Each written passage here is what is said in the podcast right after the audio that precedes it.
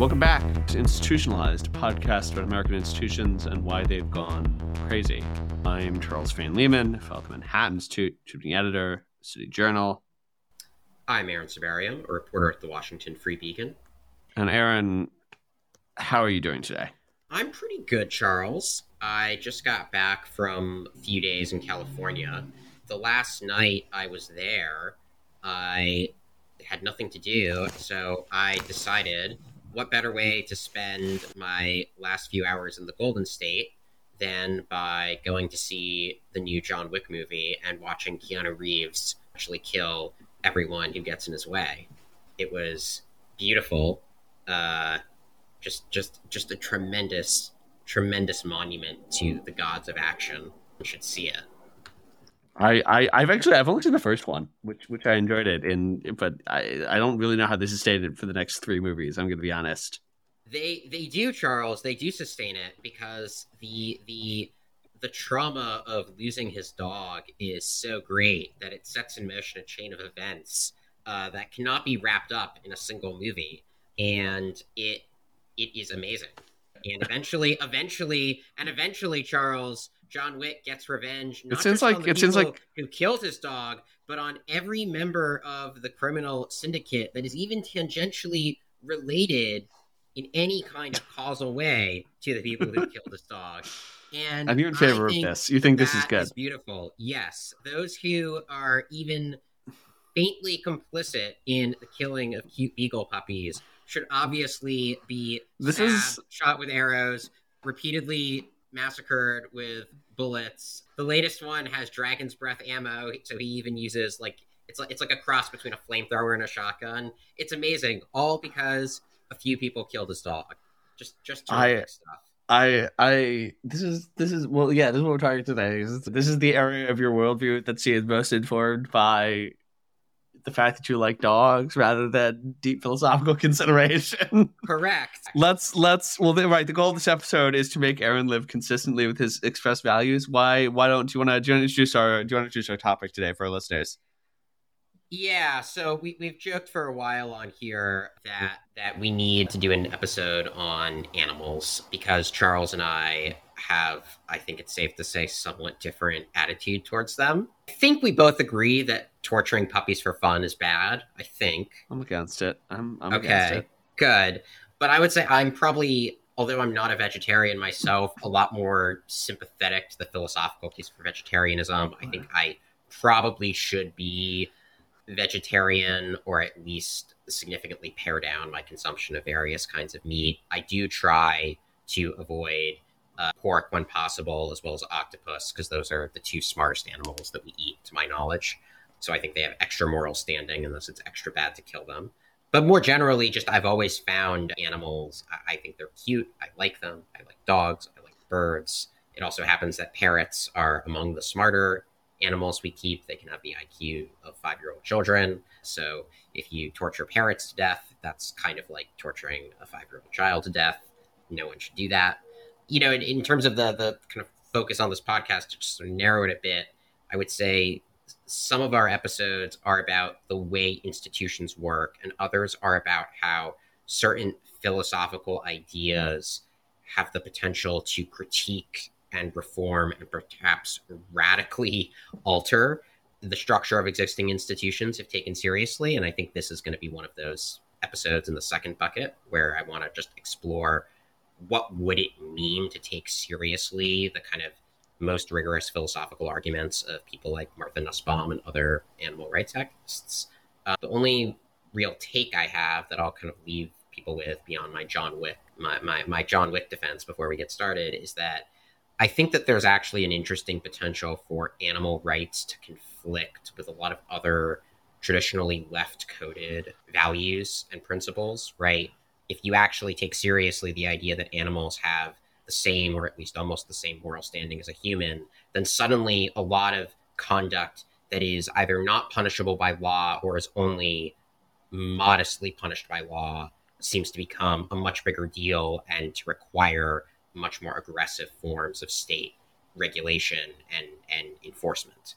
So I'm, I'm interested in how as the kind of animal rights movement potentially gains steam, it might cause unexpected philosophical quandaries for its backers. But otherwise, Charles, I mean, what's what's your take before we get started?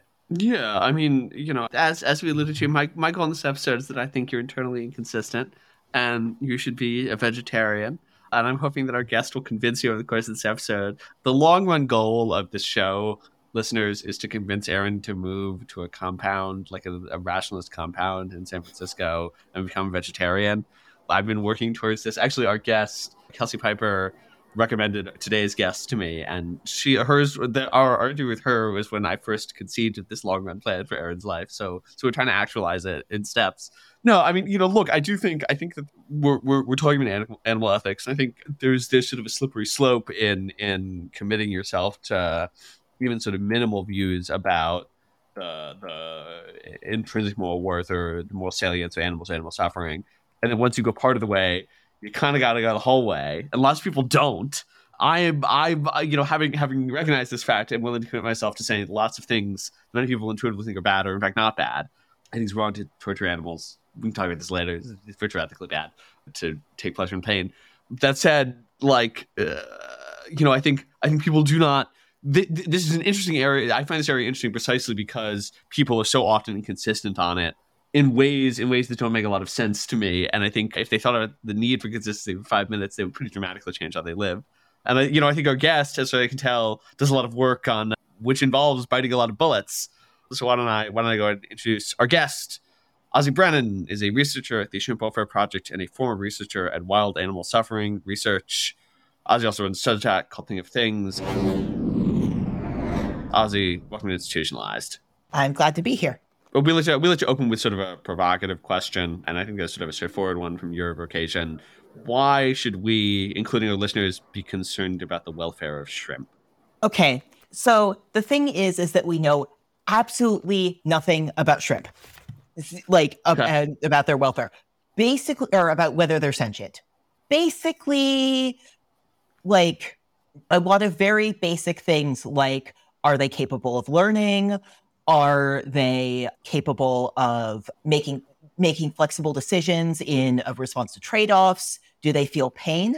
Do they do they seek out painkillers when they're in pain, which is actually something that's like really an important indicator of sentience because there are painkillers that like if you want painkillers, this is, in my opinion, a pretty strong indication that you're feeling pain because there's not really much other reason to seek them out. And so there, we've re- and it's only relatively recently that we started doing research like this about fish. And then we get into, and then if you start looking at shrimp, the thing about shrimp is that they are tiny. The average American eats a tenth of a cow over the course of the year and also eats, God, probably more than 100 shrimp. and we don't eat that much shrimp. Like most people eat beef more often than they eat shrimp. It's just that shrimp are so small. In fact, if you look at fairly reasonable estimates, there are about 10 times as many shrimp eaten as all other farmed fish combined. So, you know, so there's a real question of like, okay, does, so there's a real question of like, okay, if shrimp are sentient, this is a big problem because there are a lot of individuals that are being affected. If shrimp are not sentient, then less of a big deal.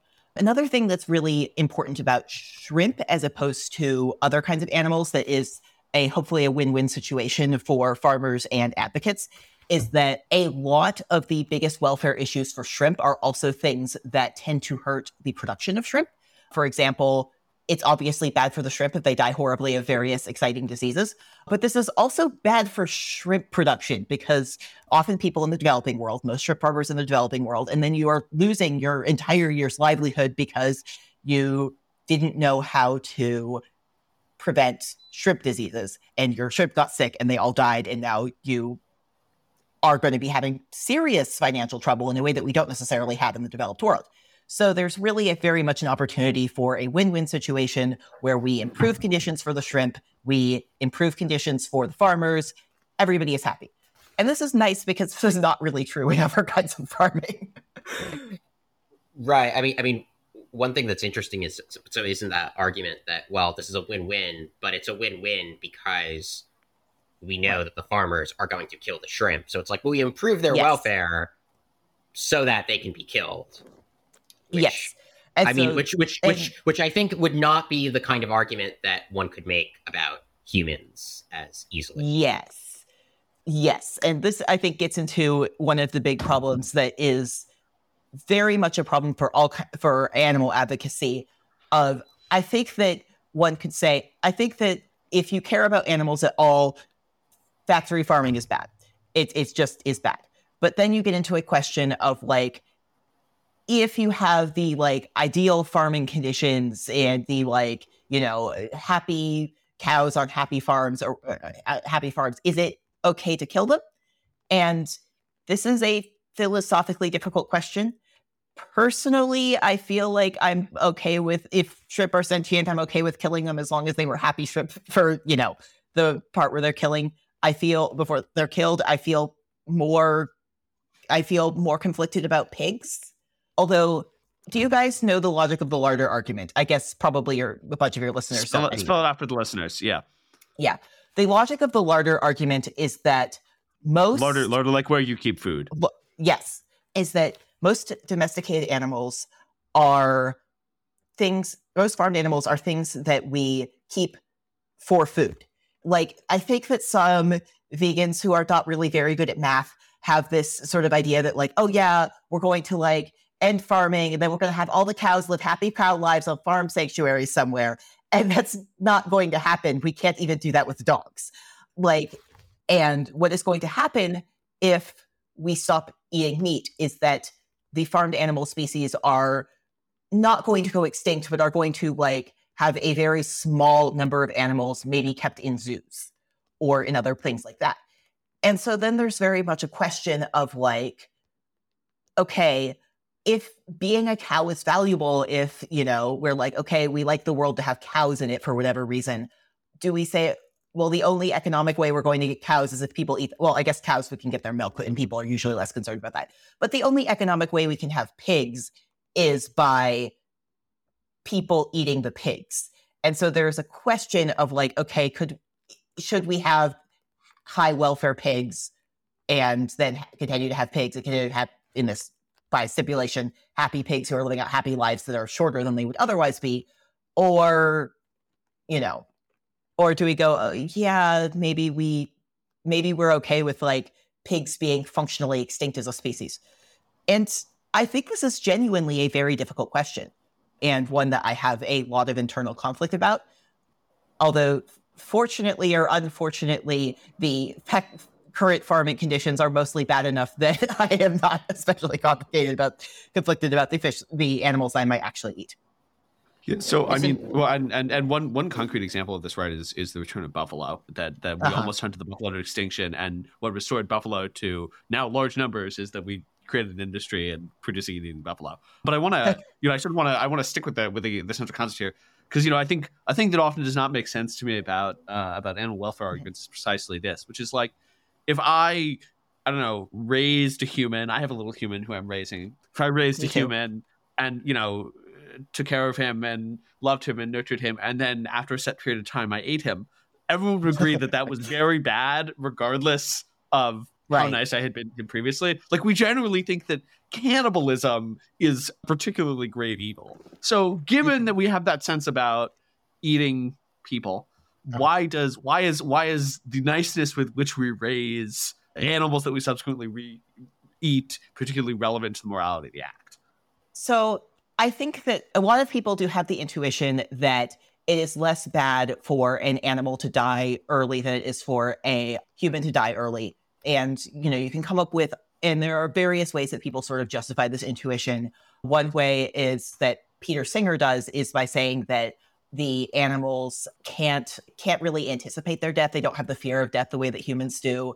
The pig doesn't like, you know, go, I because he's a preference utilitarian, he thinks that, you know, the thing is to satisfy the thing is the the thing that matters is whether people's preferences are satisfied, or in this case, animals. And so the pig doesn't have a preference to not be eaten, and therefore it's okay to kill them if they had a high welfare life because the pig can't really cognitively understand the concept of death. And I feel like there is a obvious objection to this, which is that many animals do, in fact, understand the concept of death. They seem to object to it. Like elephant? Yeah, like, like, you know, I'm not sure how you would really tell if a pig understands the concept of death, but they sure do seem to object to being in slaughter, to like going to the slaughterhouse and like being killed. Like animals will run away from predators. It sure looks like they prefer to be alive. Martha Nussbaum, who I wrote an article about recently for, the magazine Asterisk, had a had her argument is that death is bad when you are death is bad when you're disrupting the ongoing projects of a, a of a being's life. So like and so this means that death is bad for the sort of creatures who can like have projects over time, you know, and so, and this is like pretty intuitive because, like, when we think about an old person dying, we're like, oh, you know, it was their time. They like did the things that they had to do, you know, and we're not so sad about it. But if somebody dies when they're quite young, we're like, oh, they never got a chance to get married. They never got a chance to have children. They never got a chance to, you know, do this or that or the other thing that they would have done. The problem is their ongoing projects. And so she argues that it is wrong to kill, for example, pigs because you are interfering in the pigs' ongoing piggy life projects.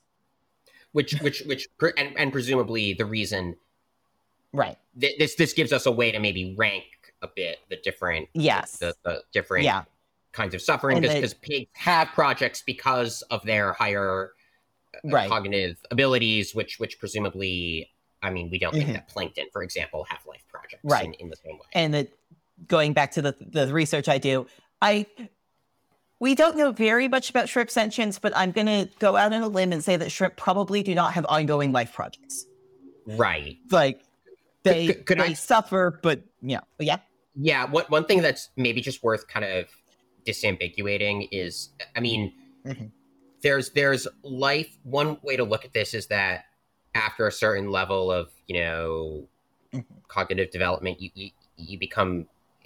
It's possible for animals or species to have projects of various kinds. Right. But another way to look at it would be to say, well, it's not so much the mere fact that they have projects, it might also matter what the projects are and what kinds of goods inhere right. in the projects, right? Like like for example, I mean I think that you know the, the project of a long-term human marriage or relationship, I mm-hmm. mean, yes, there are monogamous animals, but but like that that is right that's a unique thing that, that like we have that you know even monogamous mm-hmm. animals don't quite have in the same way and, and right. i think a lot of people have the intuition that that is just is at least a different kind of value and perhaps a, a greater mm-hmm. kind of value right i mean so that's that's the other thing that comes into this like what exactly are the projects and how much do does each right. project matter relative to you know the other projects yeah i think that and i think that that's something that is like well is what we're thinking about is that, you know,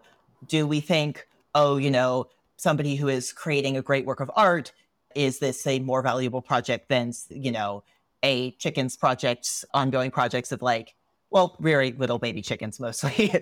and, you know, and, and it, I, this, I feel like a lot of these philosophical issues are ones that I am really, really uncertain about.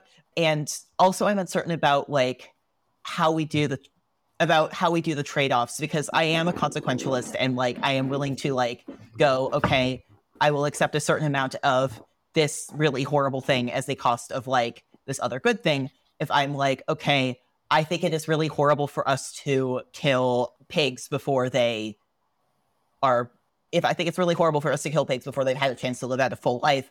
But I am aware that the other option is that there aren't pigs, and I would prefer that there be pigs then I have that kind of, then I might go, okay, I'm accepting this as the better of the two evils here.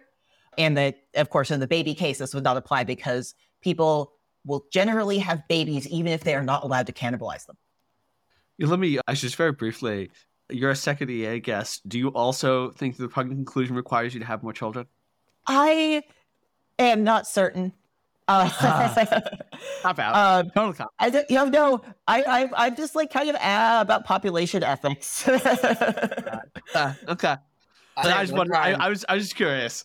No, so so I want to I want to ask just a little about sort of concrete. So obviously, obviously, much of your concern is sort of with is with the treatment of animals before death. But how do Right. you think about how do you think about sort of ethics of nutrition broadly? What should we eat? What shouldn't we eat? And how do you think about how we think about that decision making process? Okay. So I think one of the things that is the thing that people are most likely to not think about when they are picking out food to eat is that they think that they do not think about the size of the animals. And you think you and I was mentioning this earlier with shrimp. Shrimp are tiny, and this is actually like one one of the overriding factors. And if you're thinking about how to minimize the suffering to animals from your diet, is that larger animals produce more meat. So there for each kilogram of meat you eat, there is less suffering associated with it. So what this means is don't eat chickens. and I was actually like running the numbers for a blog post that isn't out yet, and about 95% of the suffering, obviously this is a running numbers with extremely made up numbers, but you know, right about 95% of the suffering in the average American diet comes from farmed fish, chicken, and eggs. And that like if you stop eating those three things that is almost all of the the good that you get from like being vegan. Because and dairy is pretty is pretty harmless because because the cows produce so much milk for the amount of suffering that the cow has. And interestingly this means that a lot of the ways of people like going oh i care about animals. I'm going to like try and cut back my meat consumption is not very good because they are like, oh, I'm going to cut cut back on cows, and because cows are like, you know, because cow- I'm going to cut back on cows because cows feel like they matter more morally because they're mammals, and that's bad because cows are also very very large and produce an enormous amount of meat per cow, like 400 pounds, and and conversely, chickens are rather small, producing a much smaller amount of meat per animal, and therefore you sh- and therefore is much better in terms of like the amount that it is disrupting your diet. If you're comparing the amount that's disrupting your diet versus the, you know, yeah, that So, that it's better. so I don't, yeah. I don't have to feel that guilty about having a nice cut of steak, but I should feel guilty about having my Popeyes chicken sandwich, Yes, or more guilty about it. I'm actually like not uh, grass-fed beef is actually one of the things that I am like closest to accepting the logic of the larder argument about because being a grass-fed cow is pretty okay. like honestly, the vegan police will come like yell at me for saying this, but like it's not great. Like, but it's mostly a pretty evolutionarily normal life. Being a grass-fed cow is mostly a pretty evolutionary normal life without any predators and with medical treatment, except for the part where they have a variety of medical procedures happening without pain relief. And of course, this transportation and slaughter is very unpleasant. But like, mostly it seems fine. and so then it gets to more of the question of like whether it is okay to kill them. Is, but like, beef is something that I think is lower priority to worry about. And I, both because their lives are not quite as bad and because like they're large. Let me, but let me, let me just, and then, and then we can. I, I, I know I've come back to this before, but I, I, I, I want to do the reductio a little bit. Like, so I know, I know a moderate-sized animal. It's, it's not the biggest animal. It's a relatively small one, and if I ate it, I could eat way Right. fewer chickens. So, is it cannibalism okay? Like, you know, we can have Well- humanely farmed people. Man, there's a Neil Gaiman short story called Baby Cakes that is about this exact thing. it's a good story. It's pretty it's pretty screwed up. But man, I feel like the I knew that this is the cop out utilitarian answer whenever you know you get some sort of like thing that where they're like shouldn't you be allowed to mur- to to like murder random people in the hospital waiting room in order to like for their organs or transfer the organs to the organ transplant patients and the utilitarians are like okay, so in principle, that's the implication of our theories, but in practice, you shouldn't do that because of like social norms and the fact that nobody would go to hospitals if they might be randomly murdered in the hospital waiting room. And so, like, I think so. Part of my feeling is that, like, okay, we have good social norms against murder for a reason, and like, don't murder people. It like there are many negative consequences of murdering people that are not necessarily negative consequences of eating a cow. And secondly, is that I'm a little bit speciesist. I think that I think that like if when I think about what is the harm of death, and I'm thinking about the sort of ongoing projects and things, I'm not like I think I think that in general the ongoing the ongoing projects that humans have are more valuable than the ongoing projects of like of pigs because we can do many complex things that pigs cannot do and like we have and this is not necessarily a super like and this is sort of my intuition and i think it's a pretty common one. And i know not necessarily this about all animals like if you're like okay you could have to kill a human or a chimpanzee i am going to at least i'm going to be deeply conflicted about this. But i think that like okay do you kill a human or a but like how bad is it for a cow to die? Oh no.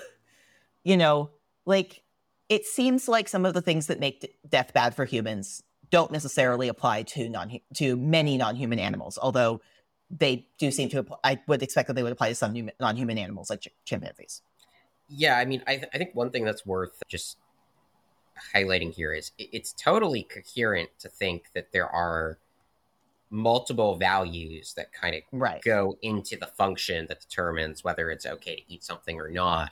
And right. we might just think, look, you know, rational capacities is one, sentience is another, pound per, you know, how much how much utility is derived per pound of meat is another. Like like you can right. like there's all these different things and and to be honest, Charles, I mean, it's funny hear, hearing hearing Ozy talk. I actually think once you you seem to think that the more you think through this stuff, the more you realize that you have to be kind of all or nothing veganism or we just don't give a shit about animals. I actually have the opposite thought, which is there are so many different ethically relevant considerations that it's really, really easy for me to just imagine, oh, well, just, you know, the function in it's a multivariate function. It involves a lot of different values. And so I can yeah. just like gerrymander the philosophical function to justify whatever I'm already doing and give it kind of the veneer of rigor and consistency because there's just so many different philosophical views and traditions out there. This isn't really that hard to do for someone who has some like baseline fluency and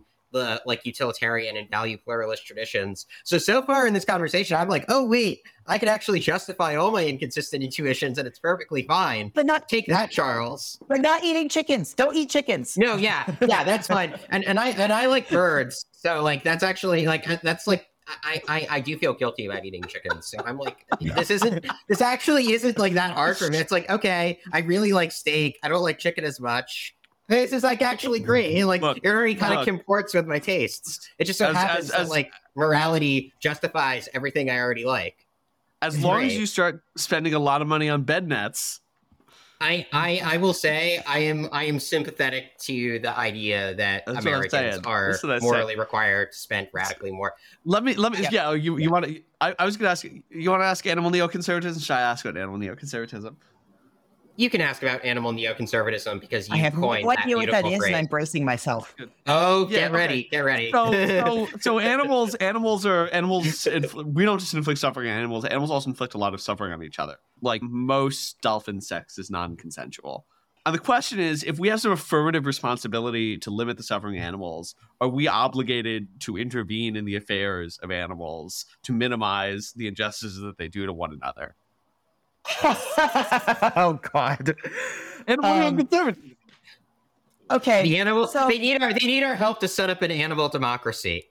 They, they yeah, can't. Yeah. They don't have democracy on like, their own. Like, but when we like help if, the dolphins, like if dolphins they'll, they'll are in fact sentient, if dolphins are as smart as we believe, they are also incredibly immoral. Like like we cannot yeah. allow the dolphins to continue. To, okay. So so so what do you make of this view?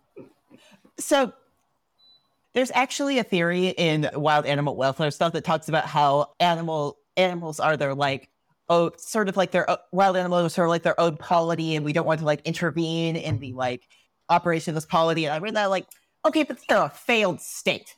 That is the worst run polity I've ever heard of. Everybody's running around eating each other all the time.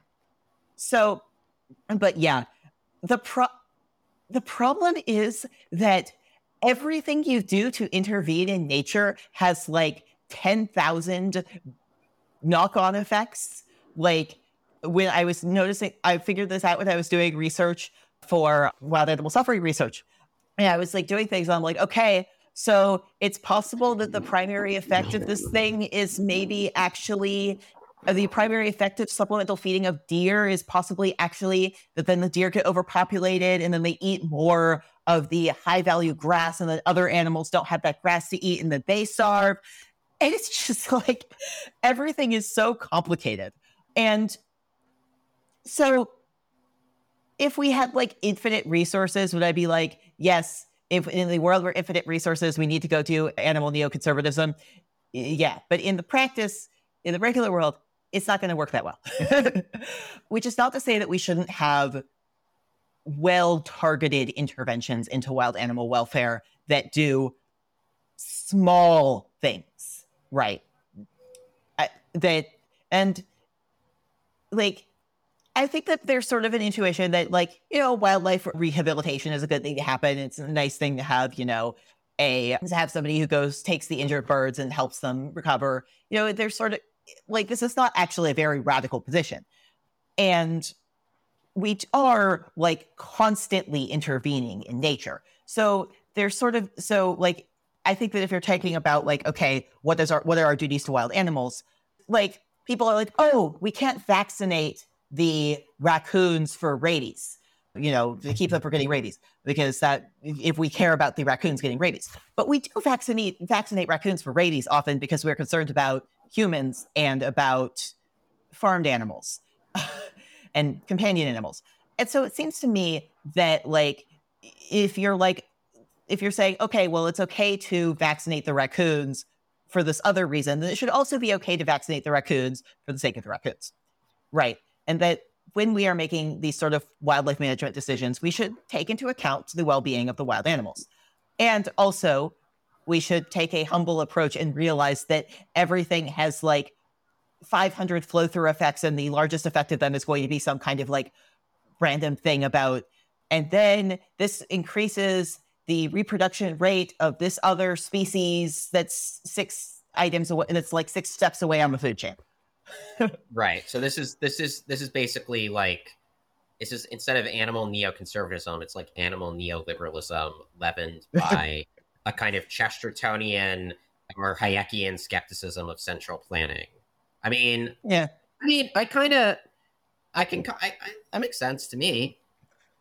Charles, Charles is like, it is one step what, closer. Charles is like, to, what have I done? What have I done? no, that's all part of the plan well, so so we should ask about the we should ask about the corollary, which is sort of the the the view that we should try to minimize predatory behaviors, right? So so this sort of the you alluded to the the Nussbaum argument, the Nussbaum argument that you know it's it's it's good to optimize to the capabilities of a species to allow them to fulfill their mm-hmm. capabilities, but obviously like the capabilities of lots of species involve killing other animals. So how yeah. do you know for yeah, and and the capability of the human being involved the killing and consumption of other animals. So we got canines.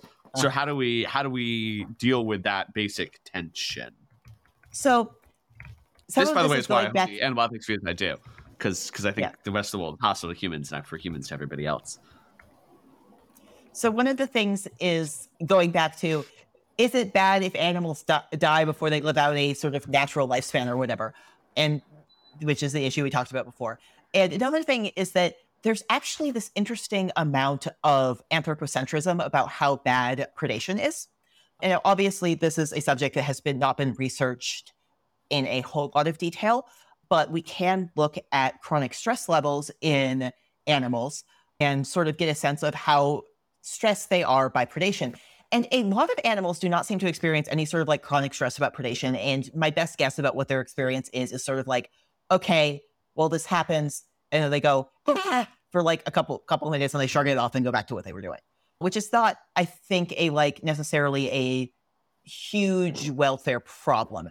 Of course, dying the dying process is probably pretty painful, but then you start getting into a bunch of questions like, okay, what is you know is this less painful than dying of disease or starvation? Probably. So, but yeah, what you actually get it's actually very species specific whether chronic whether predation causes chronic stress. What you normally get it is in longer lived species who have a longer lived species who sort of have a chance to like live in different predation environments and to learn from okay, wow, there's a lot of predators around here. I should change my behavior. With whereas if you, or maybe like hold off and wait and try and have kids in the future when there's fewer predators around and this is safer for me. Whereas if you're like a very short-lived species, you're like, okay, I just had to have kids now. I can I am gonna die if I wait for there to be less predation. And also ones that have a variable level of predation over time. Like deer don't seem to be chronically stressed by predation because deer basically have the same level of predation all the time. Like there's not a whole lot of variation in terms of how likely they are to be killed by wolves. But if you look at the snowshoe hare, which is very possibly the worst designed species on the planet, they have this like 10 year cycle where they have tons of babies, they hit peak, and then this causes a bunch of predators to have also had a ton of babies and then like eat all of them and then they like all get horribly eaten and then they like hit the bottom and then they like and so they are really really stressed out and unhappy about being in the decline period when there are tons of predators and all the predators are eating them constantly. But this is because like if you're a snowshoe hare there's actually a difference between the rise and the decline. Whereas if you're like a deer this is it's not so much. It's basically constant. Snowshoe hares are a dumb species. So so so what other idea that's kind of lurking in the background of this basic capabilities approach mm-hmm. is that in, in, some sense the good is almost relativized to the nature of yeah. particular species it's a very aristotelian idea actually yeah. right like there's something like like i think you in your essay channeling nussbaum have this line where you say look you know uh, elephants need these open plains to kind of live happy right. fulfilled lives and macaw parrots need open skies, right? They need something else, mm-hmm. Eh, you know. And, and it's, right. it's not just that they need these things to physically survive; it's that I guess because of sort of inborn drive specific to the animal, they won't be happy and fulfilled. Yeah. whatever that means, kind of you know, absent certain environmental conditions. And I guess I want to bring that back to the, this question about animal justice, right? Right. Because there are some species that just the way they mate and reproduce is horrifying. Like there's certain spiders right. where the female like you know kills and eats the male right after they mate, mm-hmm. which which I mean we just I think you know uh, Lysistrata and various other Greek myths aside, we, we, we think you know that that, that that's that's immoral, right? You're not you're not you know you can't you can't kill someone immediately after having sex with them or ever like you're not you're not supposed to do that but but if that is like a kind of just natural uh, biological instinct of mm-hmm. and even imperative, right? If that's like the only way in some case that uh, people can, I think in part sometimes it's like the, the babies will actually eat like the dead spider, so it's it's like right. You know, if you don't do this, like uh, you know, they won't be able to reproduce. Yeah. Like what is like what do we say about that? Where it seems like kind of if if you're doing this Aristotelian approach where you say the good is mm-hmm. relativized to each species, you end up saying that well for some species like cannibalism, rape, and other things are good, right? I mean, and putting yeah. aside the prudential worries about like you know animal colonialism or whatever, that just seems like a kind of tough bullet to bite.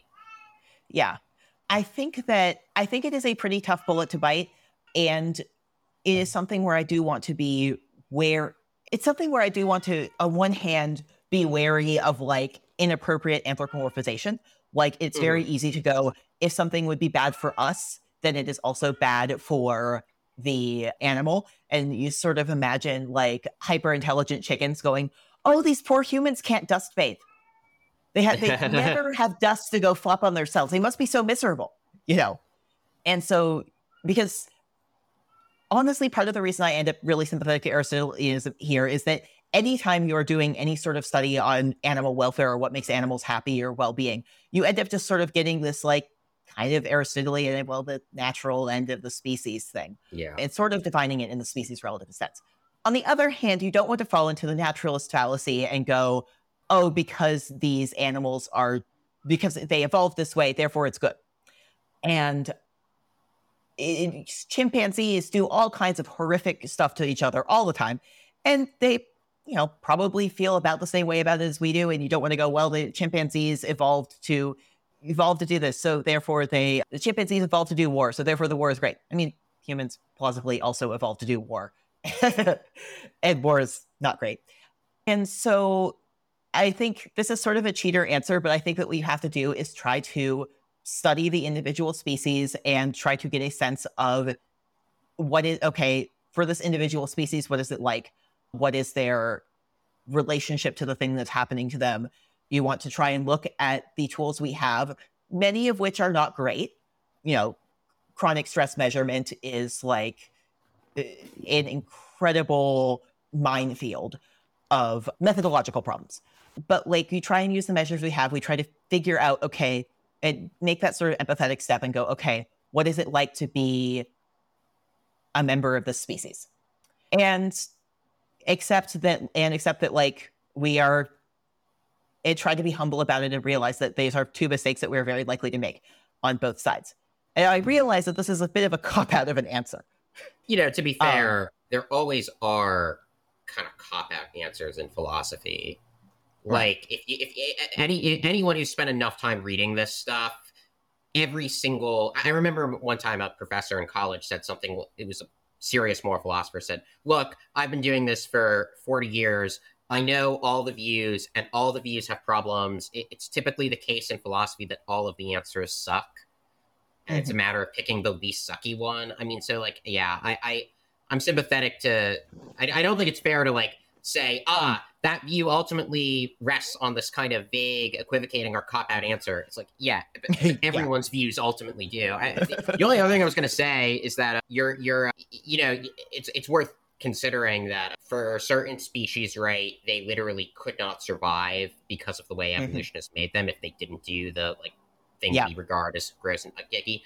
But that's not the case for humans and war, right? Like, it's not. I mean, right. you can argue that there are evolutionary drives that then manifest in war. But it's I don't think anyone seriously thinks that like you know mm-hmm. World War II was like good like like necessary for humanity. I mean like no that that's just a weird so that's like one way you can maybe draw yeah. the draw out the distinction a little bit. Mm-hmm so I guess I guess you know we we've talked a lot of and uh, like Aaron said we sort of want to go to closing thoughts in a minute but before we do that I you know we've talked a lot in this conversation about how we score intuitions and when we sort of are willing to bite ethical bullets and when we aren't uh, you know I think you've you've given us one counterintuitive conclusion that you've reached which is people shouldn't eat chickens which yeah. is like uh, which is an interesting argument I guess I want to I want to ask you what is the uh, you know, usually towards the end, I like to ask a question about concrete takeaways. So I'm going to ask you for concrete personal takeaway. What beyond don't eat chickens is your is your sort of most counterintuitive recommendation to our listeners? What what how how should they live differently having listened to this podcast?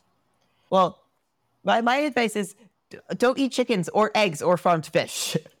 so it's technically a three step thing, but I think that like I, if I'm going for a broader counterintuitive thing, I think that one of the things that I have noticed in being an effective altruist is that people like get caught up in a lot of like really complicated philosophical stuff and are like okay well we have to what is our like moral pluralist approach to this or whatever? But i think that actually if you just take the kind of ethics you learn in kindergarten and then like actually take them seriously you have to do a lot of really wild and demanding and counterintuitive stuff. Like if you're like okay you know your sort of kindergarten ethics of like it's bad to be wrong. it's it's bad to be cruel to animals and it's good to and people aren't worth less just because they live very far away from you and it is good to take concern for the future then you start doing all these wild things like not eating chickens or donating a high percentage of your income to buy malaria nets or being really concerned about the artificial artificial intelligence takeover in a couple decades and i think that it is easy to get caught up in philosophy, but I think that if you are just sort of taking the sort of common sense morality and taking it seriously, then you will usually end up doing some pretty wild stuff. I think that that is my takeaway. Okay, fair enough. Aaron, what's what's what's your takeaway from this conversation? Uh, where are your where are your thoughts? Well, as I as I said, I, I, I do think that in some ways this conversation actually just gave me more resources to justify what Charles regards as a totally incoherent. I'm position. never let, I'm never serving you chicken again, for the record. Uh, but honestly, but honestly, no. But I mean, look, I I, I think uh, yeah. The the other thing I would just say, yeah. So it, it it may it may be that this kind of demanding vegetarian worldview isn't actually quite as demanding as people think if they if they build in these specifications that let them kind of rank the relative value of Mm-hmm. different kinds of meat eating, or rather the disvalue of it. Yeah. I guess the only other thing I would say too is like th- this is a much broader conversation we can't get into, but you know, it raises the question of of whether of over demandingness, like in moral Mhm. philosophy, and whether just because something is really hard means it's Yeah. not required of you. And look, I will say I am inclined to think that over demandingness like is a problem, and that if something really requires just massive amounts of like self control or sacrifice beyond what you know most people are capable of, that actually is like you know a problem for that ethical theory. Mhm. But you know, to to give the other side of it, right? Like, I, you know, the, if if your ethical theory can't ever say that you have to do something hard, that's also probably bad, right? Clearly, ethics Mhm. sometimes requires us to do hard things. So you know, it it is good to be cautious of going too far in the other direction, where you say. Oh well, like that would be really hard and require this huge change in the status quo. Therefore, like it must be bullshit. I mean, if we actually applied that consistently, right, Charles? I mean, you I think would concede that that attitude can also lead to all sorts of crazy Mm. conclusions. So I don't know. I, I mean, I, I I leave the conversation. At the very least, I I I am no less inclined to think that John Wick is a wonderful hero. I'll say that. Uh, yeah, I mean, look, I think I don't know. I think I I on the one hand, I think that the view here is at least you know intelligible and consistent on some levels, but I think it requires embracing a sort of scale of utilitarianism that most people are not intuitively comfortable with. Like we kind of got into why it's wrong to eat people. Really get into why it's wrong to eat people. I'm left unclear as to why it's wrong to eat people. That's fine. You know, Ozy's work is not about. I, I'm, I'm pretty sure hmm. Ozy's not eating any people. I'm pretty sure Aaron's not going to eat any people. So it's a it's a hypothetical. But I you know I I, I do think that that's also to grant the point about demandingness. But but but I do think certainly it's a more persuasive account than than than many vegans will offer. And and for that I'll give it credit. I am a practical person. We have spent 50 Please. years trying to convince people to stop eating animal products, and they have been eating the same amount of animal products or like more. And so now I, I think we should try and convince them to not eat eggs and chicken and farmed fish, and then maybe they will do that. Why don't why don't we take that as an opportunity to do some recommendations? We can start with Aaron. Aaron, what is your recommendation for our listeners this week? I have two. So one, I may have recommended this before. Actually, I don't remember. But um, there's this essay in the New Atlantis called "Do Elephants Have Souls?" which is all about elephants and how they elephant. I mean, we don't really eat elephants, but that that for what it's worth is another example of an animal that nobody should hurt. And as a side note, I am I am very pro. I'm very pro hurting poachers. Poachers poachers are bad. Should John Wick, the next John Wick movie after four, they should make one where he like kills elephant poachers. That would be that would be great. But then the other recommendation is, yeah, honestly, John Wick four, it's pretty fucking awesome. It's it's it's it's it's quite good. Watch watch John Wick four. It's very I'm gonna I'm gonna I'm gonna be the lighthearted wreck this week. And as long as we're as long as we're talking about as long as we're talking about eating and cooking, my recent favorite cookbook to read. Actually an older book by the chef Tyler Kord. The book is entitled "A Super Upsetting Cookbook About Sandwiches." You can get it on the internet where they sell books. It's a it's it's it's a super upsetting cookbook about sandwiches. I very much enjoyed reading it. I don't actually I haven't made any of the sandwiches from it, but it was edifying for how to think about sandwiches, which is a thing I do a lot. Ozy, do you have any recommendations from Yeah. your work, from the work of others that you would recommend for our listeners? So, the first thing I would like to recommend if you like a numbers based approach to a sort of economics based approach to farmed animal welfare, the book Compassion by the Pound is great. It is really in depth. It is hugely influential on everybody I know who's doing effective animal advocacy. I really recommend it. I also recommend the book Do Fish Feel Pain, which is about what it exactly it says on the title. It's by one of the leading researchers on whether fish feel pain. And it is both, I think, a very convincing description of what we do and do don't, don't know about fish feeling pain. And also it's great because of all of the horrifying alien abduction experiments they are doing on these poor fish.